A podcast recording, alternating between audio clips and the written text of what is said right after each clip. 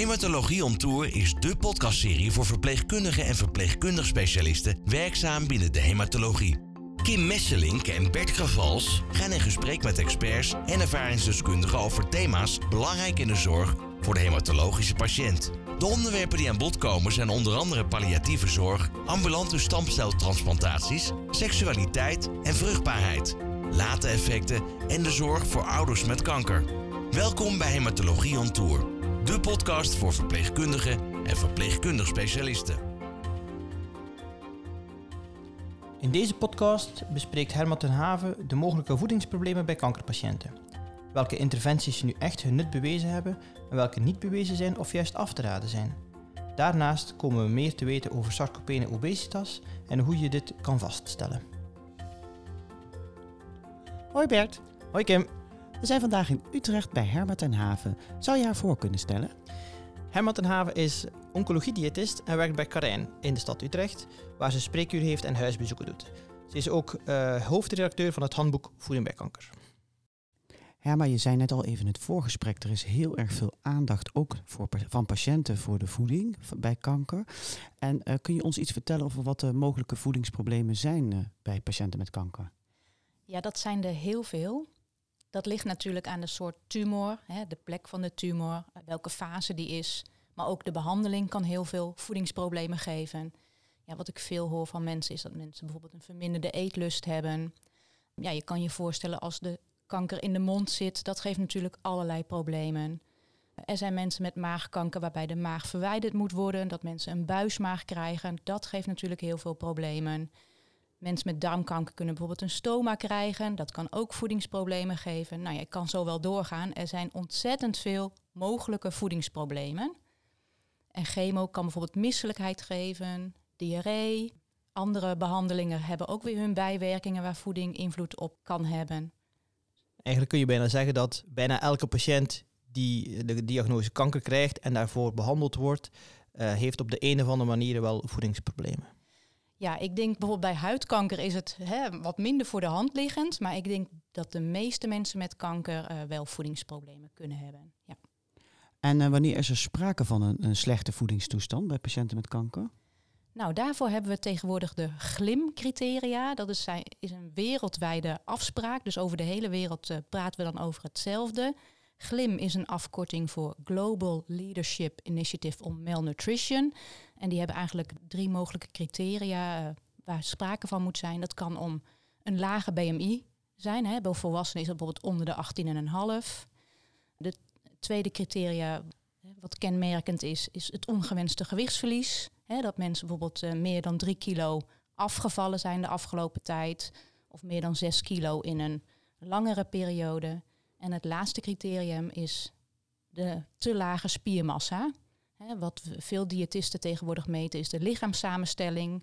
Dus dan krijg je ook een uitslag voor de vetvrije massa. En als dat dan onder de P10 zit, onder het tiende percentiel, dan spreken we ook af dat er dan sprake is van een slechte voedingstoestand. En je zegt van diëtisten meten dat. Eh, eh, Is er ook nog iets wat verpleegkundigen kunnen meten om die voedingstoestand in kaart te brengen bij patiënten? Nou ja, het gewicht natuurlijk, hè, want eh, gewicht en gewichtsverloop is dus belangrijk. Eh, ik ken geen verpleegkundige die ook de lichaamssamenstelling meet, maar ja, wellicht zijn er afspraken over te maken binnen een instelling. Of het ook kan. En waar, waar zou, hoe moeten we dat doen, dat lichaamssamenstelling meten? Nou ja, ik gebruik daar zelf een biameter voor. Dat is een eh, apparaat wat gewoon mobiel is. Dat kan ik naar mijn locaties meenemen. Mensen moeten gaan liggen op een bed. En ik plak twee elektrodes op de hand en twee op de voet. En dat, ik eh, bevestig het apparaat eraan en dan meet hij de weerstand van iemands lichaam. En aan de hand daarvan kan ik berekenen wat de vetvrije massa is.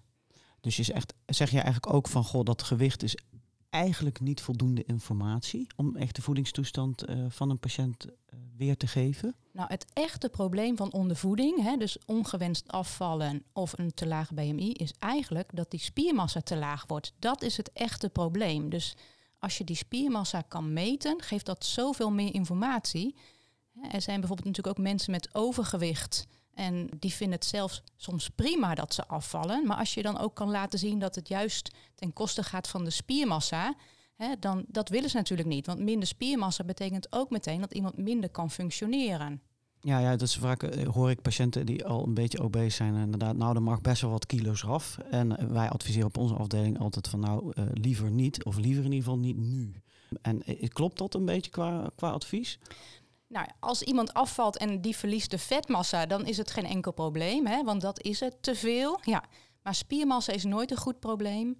Mensen krijgen soms ook het idee van, oh, ik moet nu extra gaan eten. En dat is ook niet voor iedereen wenselijk, want we zien bij sommige soorten kanker dat het gewicht juist ook toe kan nemen. En dat is ook een probleem. We zien dat vooral bij borstkanker, prostaatkanker en darmkanker, dat tijdens de behandeling al mensen kunnen aankomen. En dan gaat het ook weer vaak om een toename van de vetmassa, wat ook weer bijvoorbeeld een kans op een recidief op kanker groter kan maken. Dus dat is ook helemaal niet wenselijk. Dus je moet eigenlijk altijd naar de persoon kijken die tegenover je zit. En ja, als het mogelijk is, de vetvrije massa meten. Want dat geeft eigenlijk de belangrijkste informatie. En hoe komt het dan dat die mensen aankomen, die, die patiëntengroepen die je net beschrijft? Dat weten we niet precies. Hè. Bij borstkanker hebben we wel wat ideeën erover. Sommige vrouwen komen natuurlijk vervroegd in de overgang, dus dan heeft het vaak met hormonen te maken. Veel mensen zijn moe tijdens de behandeling en ook na kanker. Dus je kan je heel goed voorstellen dat door vermoeidheid dat mensen ook minder gaan bewegen. Hè. Dus dat zou ook kunnen maken dat mensen aankomen. Ja, en het eetpatroon kan natuurlijk ook veranderen. Uh, mensen gaan misschien eten uit stress, krijgen misschien eetbuien. Maar ja, dat zijn allemaal vermoedens. Dat is nog niet echt duidelijk wat nou de echte oorzaak is. We zien wel bijvoorbeeld bij vrouwen met borstkanker dat de vrouwen die aankomen, dat zijn de vrouwen die en de chemotherapie krijgen en de hormoontherapie. Die hebben de grootste kans om aan te komen. En gemiddeld gaat het om 6 kilo gewichtstoename, wat voor die vrouwen echt heel vervelend is. Het wordt echt als een van de meest vervelende problemen beschreven. En is het dan ook nog mogelijk dat die vrouwen afvallen? En waar zit dan uh, de target van de behandeling in? Is het dan minder eten of meer bewegen of de combinatie van beide? Ook hier is natuurlijk die spiermassa weer het belangrijkste. Hè. Beweging is ook heel belangrijk. Ik zeg vaak tegen uh, een patiënt hè, met bewegen van als je moe bent, denk eerst even naar, heb ik al wat aan beweging gedaan? Zo nee, ga dan toch nog even dat rondje lopen, want hoe minder je beweegt, hoe moeier je wordt op de lange duur. Hè. Dus om die conditie op peil te houden is beweging altijd belangrijk. En zoek eventueel ook hulp van een oncologie-fysiotherapeut daarbij als je gericht wilt trainen. Ja, wat betreft het eten, eiwitten zijn heel belangrijk. Hè. Dat is de bouwstof van ons lichaam. Dus minder eten is niet een goed advies. Iemand moet in elk geval voldoende eiwitten binnenkrijgen, want anders zal ook het afvallen weer ten koste gaan van de spiermassa. En is, zijn er nog andere voedingsstoffen waar uh, patiënten met kanker extra op moeten letten, die ze moeten innemen? Nou, het allerbelangrijkste is eigenlijk voor iedereen voldoende eiwitten. En de diëtist kan ook berekenen hè, wat is voldoende voor iemand. Dus dat is echt nummer één. Er zijn een paar contra-indicaties uh, voor te veel eiwitten. Dat zijn mensen met uh, nieren die niet goed werken, of eventueel als mensen ook nog de ziekte van Parkinson hebben, dan hè, er zijn er afwijkende eiwitrichtlijnen, maar over het algemeen is het allemaal eiwitverrijkt. Daarnaast is uh, ja, energie heel belangrijk, dus de calorieën. En ook dat kan een diëtist berekenen wat iemand nodig heeft. Hè, of gewichtstoename gewenst is, of iemand juist af wil vallen. Dus hoeveel goed is voor iemand. En de voeding moet natuurlijk altijd volwaardig zijn. Dus voldoende vitamines en mineralen. Waar zitten de meeste eiwitten in? Kan je daar een, een praktisch voorbeeld van geven? Nou, ik vind altijd zelf dat kaas, kwark en skier, dat zijn van die dingen die lekker aantikken. Dus, uh, hè, en je kan tussendoor ook een schaaltje skier, kwark of een blokje kaas nemen. En daar zit al lekker veel in. Dus als mensen daarvan houden, dan kan je daar al uh, best wel wat van binnenkrijgen. Maar je zegt, u noemt nu wat voedingsmiddelen op, maar smaakveranderingen, dat zijn natuurlijk echt een bekende bijwerking, met name van de chemotherapie. En kun je uitleggen wat er aan de smaak verandert en, en hoe dat gebeurt en hoe lang dat duurt? Ja, heel veel mensen hebben daar last van. Meer dan de helft van de mensen met kanker krijgt te maken met smaakverandering. Het is heel onvoorspelbaar. Er is een onderzoek geweest in Groningen naar mannen met zaadbalkanker. Die kregen allemaal dezelfde soort chemo. Die zijn allemaal ongeveer even oud. En toen dachten we, nou, met dat onderzoek hè, weten we echt van wat gebeurt er nou met die smaak. Maar de ene man had nergens last van. De volgende proefde alles te sterk. Hè, dus een hele versterkte smaak. Dus één suikerklontje was al een explosie van zoet. En een ander uh, proefde juist niks meer of heel weinig. En het kan ook nog zijn dat je een bijsmaak krijgt. Hè, dus dat alles naar metaal smaakt. of naar karton of noem maar op. Dus alles smaakt vies. Alles heeft een vieze smaak. En, en dat, hoe lang dat duurt, dat, dat varieert dus ook? Uh, uit onderzoek blijkt dat sommige mensen hebben er heel kort last van, andere lange. Als het langer duurt dan twee jaar, dan blijft het vaak zo. Hè? Dus dan, dan is er weinig kans op dat het nog beter wordt. Maar tot twee jaar kan het ook nog herstellen. Dus uh, ja. Er is nog hoop. Ja, ja ik, ik, moet altijd, ik zeg altijd tegen patiënten, het, het, begint altijd bij koffie. Dat is altijd een bekende. Hè? De koffie is het eerste wat afvalt en vlees. Ja, precies. Het zijn eerste ja. dingen waar mensen van, oh, dat smaakt me helemaal niet. Komt vaak inderdaad wel weer terug. Maar dat valt mij altijd op. Koffie, in het begin bestellen ze nog koffie en op een gegeven moment zie je dat dat niet meer gebeurt. En wat zijn tips om met die verandering van smaak om te gaan? Ja, dat ligt dus aan de smaakverandering. Als iemand nog maar heel weinig proeft, dan zou je kunnen vragen van hè, wat proeft nog wel, wat vind je wel lekker? En eventueel, stel dat zoet nog een smaak is die mensen wel proeven, dan zou je dus ja, dingen kunnen aanzoeten. Soms is zuur een, uh, iets wat ze nog proeven, dus dan zou je bijvoorbeeld met, met zure dingen uh, iets kunnen aanvullen. En nou, dat geldt natuurlijk ook voor zout of voor bitter. Hè. Dus het is heel belangrijk van hoe ervaar je dat. Belangrijk is wel dat die smaakverandering kan ook heel wisselend zijn. Dus zeker in de palliatieve fase. Uh, ja, ik denk dat mensen dat ook wel herkennen. Hè. Het ene moment heeft iemand ontzettend zin in een haring. Het wordt gehaald. En als het voor de neus staat, nou, dan staat het alweer tegen. Mm -mm. Dus dat is eigenlijk, ja, dat komt heel veel voor. En dat is ook heel frustrerend. Want Hè, mensen willen goed zorgen. En eten hoort natuurlijk ook bij goed zorgen voor iemand met kanker. En dan is die smaak heel anders. Dus dat leidt vaak tot teleurstellingen. Ja, wat ik altijd opvalt is wat je zegt, inderdaad, goed eten is goed zorgen. Uh, met name familie zit vaak heel erg op dat eten. En mensen moeten blijven eten, want anders kun je niet beter worden. Hoe erg is het om niet te eten? Ook dit hangt natuurlijk weer helemaal af, eigenlijk vooral van de fase waarin iemand zit dat de ziekte nog behandeld wordt, dus iemand krijgt nog chemotherapie of een andere behandeling tegen de kanker, is die voedingstoestand eigenlijk heel belangrijk. We weten hoe beter iemand gevoed is, hoe minder bijwerkingen, hoe sneller iemand herstelt, hoe beter uh, de genezing. Dus dat, daarvan is echt wel bekend van goed eten. En lukt het niet met gewone voeding, dan zijn daar ook wel hulpmiddelen voor. Maar als iemand ja, bijvoorbeeld nog maar twee of drie maanden te leven heeft, dan is comfort natuurlijk heel belangrijk, hè? kwaliteit van leven. En dan kan je daar ook met de voeding bij aansluiten. En dan is het vaak ook heel fijn om een gesprek met de patiënt en zijn naasten te hebben van, hè, op dit moment is die ziekte zo sterk, ja, die voeding hè, kan daar niet meer bij helpen. Ja, waar heeft iemand nog last van? Zouden we daar nog wat mee kunnen doen met voeding? Maar ja, op gewicht blijven is dan niet meer een haalbaar doel vaak. Nee, en ook niet een wenselijk doel natuurlijk. Nee, nee. nee. En wat is de rol zo van, van zondevoeding in, in, in behandeling bij kanker? Zou, bij, bij iemand die zegt, nou eigenlijk zou iedereen aan de, aan de zondevoeding moeten? Nou, alsjeblieft niet. Want uh, dat is nog, ja, de meeste patiënten vinden het echt heel vervelend om zondevoeding te krijgen. Ja, je zit ergens aan vast. Dus dat is ook geen leuke ervaring. Ik zeg altijd, eerst kijken we wat we met gewone voedingsmiddelen kunnen doen. Lukt het niet met gewone voeding om voldoende binnen te krijgen? Dan heb je die flesjes, hè, ook wel bekend, of supplementen of poeders of nou ja, wat voor vorm dan ook. Hè, die mensen zelf kunnen innemen. En is dat ook niet voldoende, dan heb je nog zondevoeding of eventueel parenterale voeding, wat natuurlijk gelijk uh, in de bloedbaan komt. Dus dat kan ook tijdelijk of voor langere tijd uh, een oplossing zijn om voldoende binnen te krijgen. Maar dat is eigenlijk een laatste redmiddel ja, je gaat eerst kijken wat kan je nog op een andere manier doen. Hè. Zondevoeding vinden mensen vaak echt heel vervelend. En ook uit onderzoek blijkt dat uh, aan naasten, hè, dat nadat mensen overleden zijn aan kanker, uh, dat ze zondevoeding in de laatste fase ook onwenselijk vonden achteraf. Ja. Dus uh, het is niet zomaar iets. Nee. Een ander probleem zijn ook de interacties tussen bepaalde geneesmiddelen en bepaalde voedingsstoffen. Kan je de, de meest voorkomende opnoemen?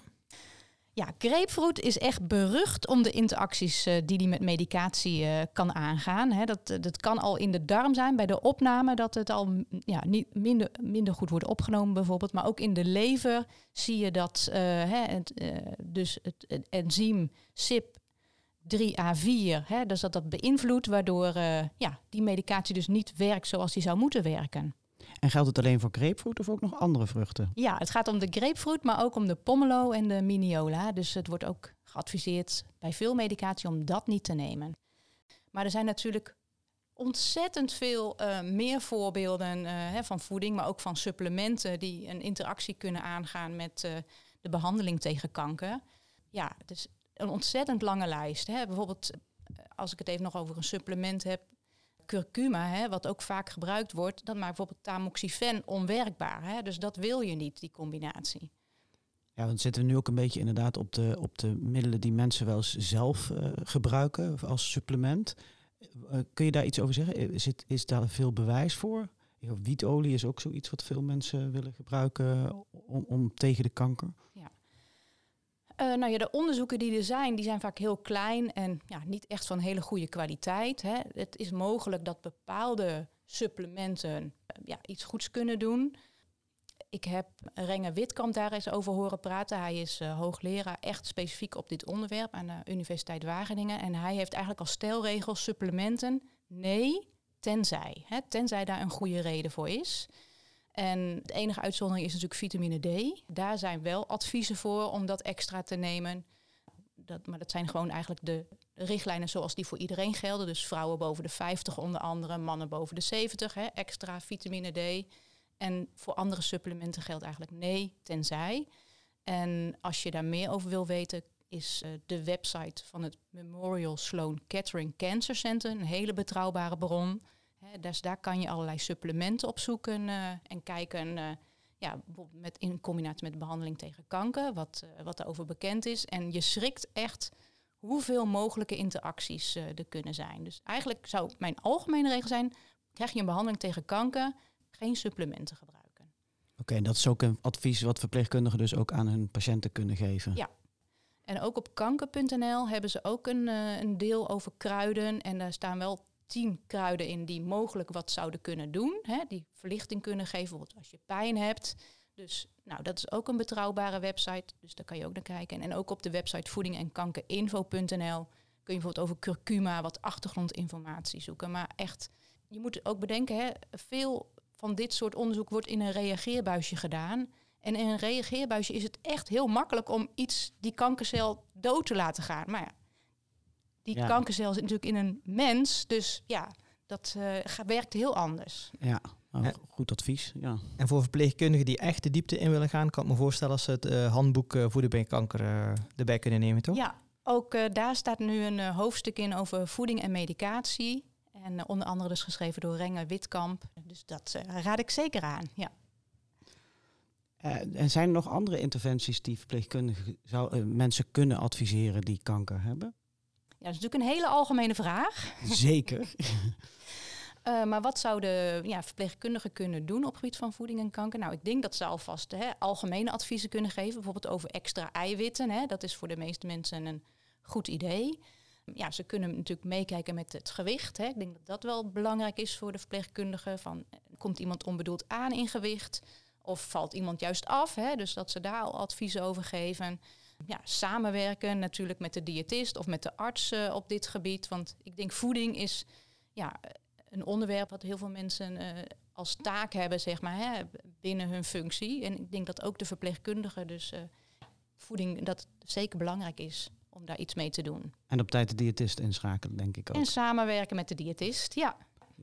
Bekende bijwerkingen van uh, onder andere chemotherapie, maar ook andere behandelingen voor uh, kanker zijn uh, gezwollen slijmvliezen, misselijkheid, diarree, maar ook obstipatie, ascites.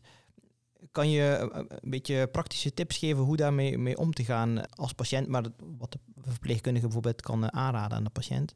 Laten we beginnen bij gezwollen slijmvliezen. Ja, nou, er wordt ook al uh, mucositis uh, genoemd hè, als bijwerking van de behandeling tegen kanker. Uh, mensen hebben vaak een pijnlijke mond bijvoorbeeld. Ja, daar kan je met voeding natuurlijk rekening mee houden.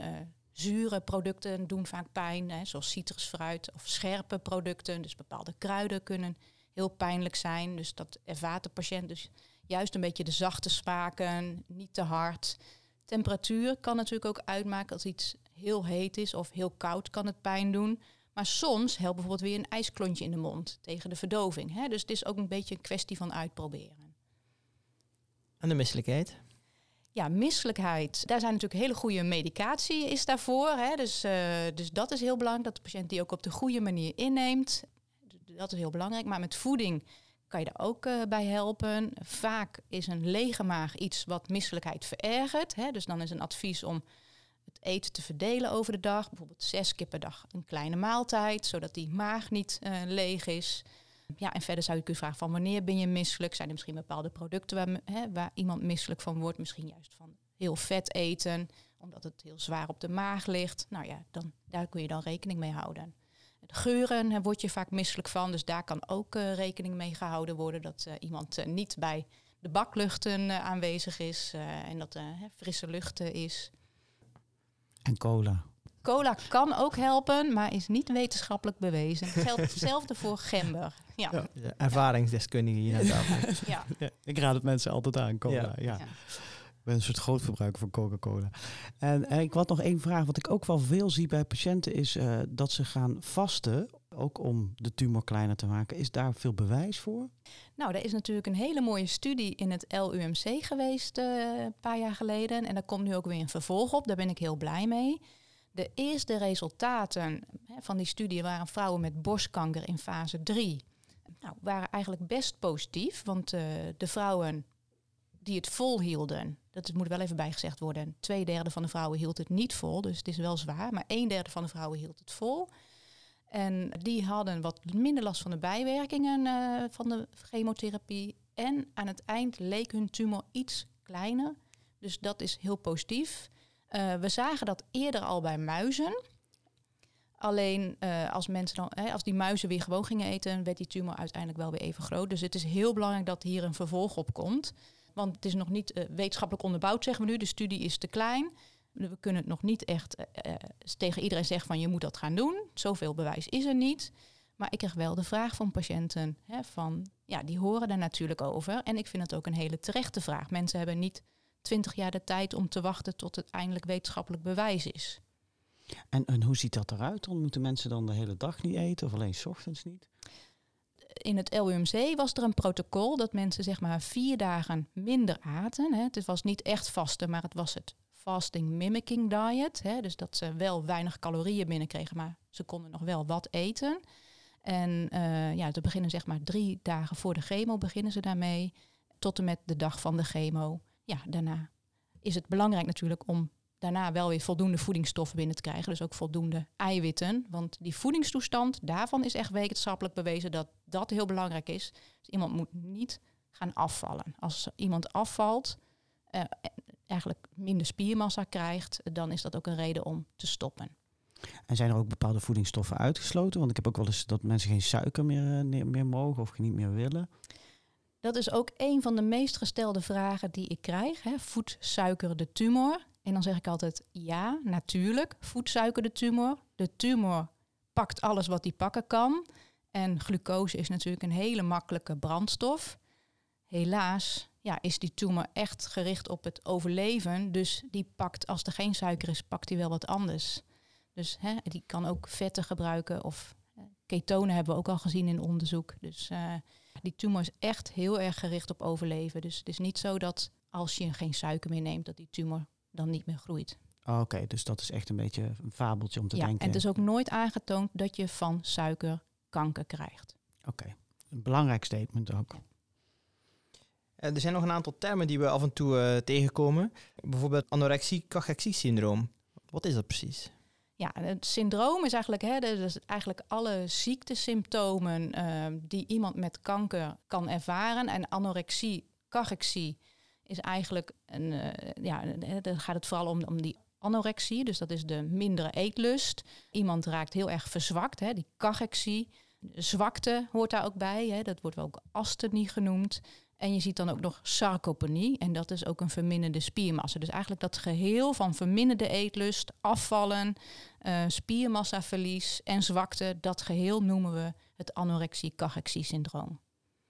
Maar er bestaat ook zoiets als uh, sarcopene obesitas. Dus het heeft, je ziet het niet altijd aan de buitenkant, zeg maar. Klopt, ja. Sarcopene obesitas is eigenlijk als iemand dus obese is, dus ja, BMI heeft boven de 30, maar een hele lage spiermassa heeft en dat die spiermassa dus ook minder wordt, hè, want dat is sarcopenie. En iemand kan dus zelfs aankomen in gewicht, maar ondertussen toch zijn spieren verliezen hè, door toename van vet. En dan meet je dan waarschijnlijk aan met het Dat kan je met de eh, diameter ja. uh, meten. Ja. Ja, ja, En zijn er nog voedingstips voor mensen die uh, voor cancer survivors? Ja, als mensen dus hersteld zijn na kanker. En gelukkig wordt de overleving steeds beter en leven steeds meer mensen eh, na kanker en soms ook met kanker langdurig. Dan gelden eigenlijk gewoon de richtlijnen goede voeding. Uh, het WKOF, het Wereldkankeronderzoeksfonds, heeft ook een speciale brochure gemaakt voor na kanker. En daar hebben ze ook eigenlijk tien aandachtspunten in verteld van wat specifiek belangrijk is voor als je hersteld bent na kanker. En dat gaat onder andere over voldoende vezels, nou, voldoende vocht, beperk alcohol. Dus zij hebben zo tien gezonde adviezen speciaal voor mensen na kanker. En die folder kan je gewoon gratis downloaden op hun website. En even uh, misschien een vraag voor jou. Eh, vind je dat elke kankerpatiënt bij, naar de diëtist verwezen moet worden? Nou, ik denk niet elke kankerpatiënt. Hè. We hadden net al even over huidkanker. Ja, dan verwacht ik toch geen voedingsproblemen. Maar ik denk dat bij, hè, bij borstkanker, bij prostaatkanker, bij darmkanker, bij maagkanker, bij hoofd-halskanker. Ja, dat zijn allemaal, denk ik, kankersoorten waarbij voeding een belangrijke rol speelt. Dus ik denk dat het, ook al is het maar, eenmalig om naar de diëtist te gaan en een bevestiging te krijgen van je bent goed bezig, ik denk dat veel mensen daar baat bij hebben. En dan iemand die helpt bij bewegen. Ja, beweging en voeding is een hele belangrijke combinatie. Juist ook voor die spiermassa natuurlijk. Nou, dat lijkt me een heel goed einde. Ik denk dat dat ook een van de onderwerpen van onze volgende podcast is. Dankjewel. Dankjewel. Graag gedaan. Tot zover Hematologie on Tour, de podcast voor verpleegkundigen en verpleegkundig specialisten.